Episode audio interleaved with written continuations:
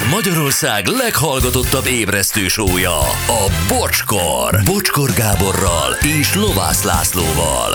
Ez a bocskor! 10 óra lesz, 5 perc múlva.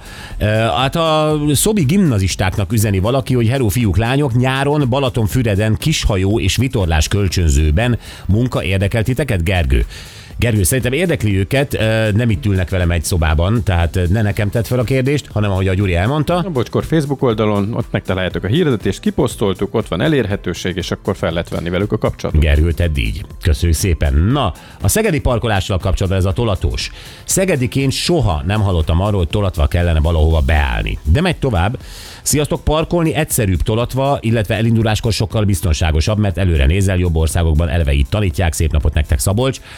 Öm, hogy tolatva beállni két autó közé egyszerűbben, mint szemből, ezt nem tudom, és onnan kitolatni egyébként szerintem könnyebb, mert ugye hátrafelé már nincsen elvileg akadály, csak a, a forgalom. Ezzel lehet vitatkozni, de nyilvánvalóan egyébként az volna a kívánatos, hogy mindenki tudjon normálisan tolatva is parkolni, ha, ha, ha éppen úgy kell.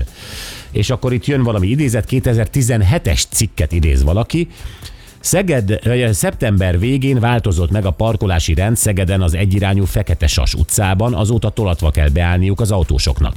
Budapesten ez évek óta működik, nálunk egymásnak estek az autósok, a bő két hónapja bevezetett új megoldást a kerékpárosok kérték. Megnéztem a fotót, megértem miért üzeni, az SMS író gondolom sokszor a kerékpárosnak tolattak.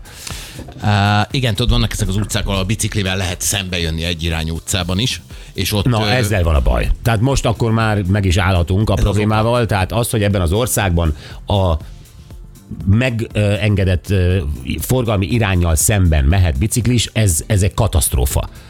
És én többször, amikor ugye tudtam, hogy csak nem tudom, baloldalról jöhet autó, és akkor csak arra nézel, nyilvánvalóan, de egyszer csak jön egy ilyen fudórás, és majdnem neked megy, ebből biztos, hogy több katasztrófa lesz, legyen is, lehet, hogy így akkor átgondolják ezt valóban, tehát ez tud lenni, hogy arra nem nézel, Igen. De hogyha tolatva állsz be, akkor eleve ugye orral indulsz el, tehát látod, hogy onnan jön egy... Hát nem tudom. Akkor se látod, mert nem feltétlenül nézel arra, honnan nem számítasz járműve. Igen.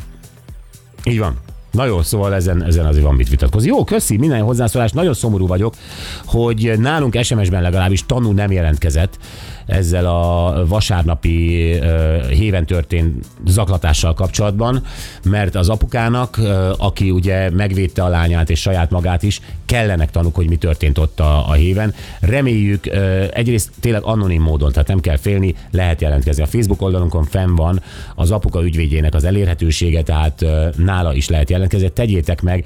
Egyszerűen, ha ott ültetek abban a kocsiban, abba gondoljatok bele, hogy ez a saját gyereketek is lehetne. És és, és ezzel segítsünk az apukának, aki az egyetlen helyes dolgot tette. Bizony. Szerintünk legalábbis. Na jó, vágó piros jön, babakékben van, ugye ez egy ilyen kardigána, jól láttam. Igen, egy nagyon csinos, és azt hiszem, hogy alatta egy fe- fehér blúz van, Na, de nagyon csinos ma is. van alatta? Na, Hát a kardigán alatt, Gyuri. igen, igen, én is arra gondoltam. Igen. Jó, jó van akkor, de csinos, mint mindig.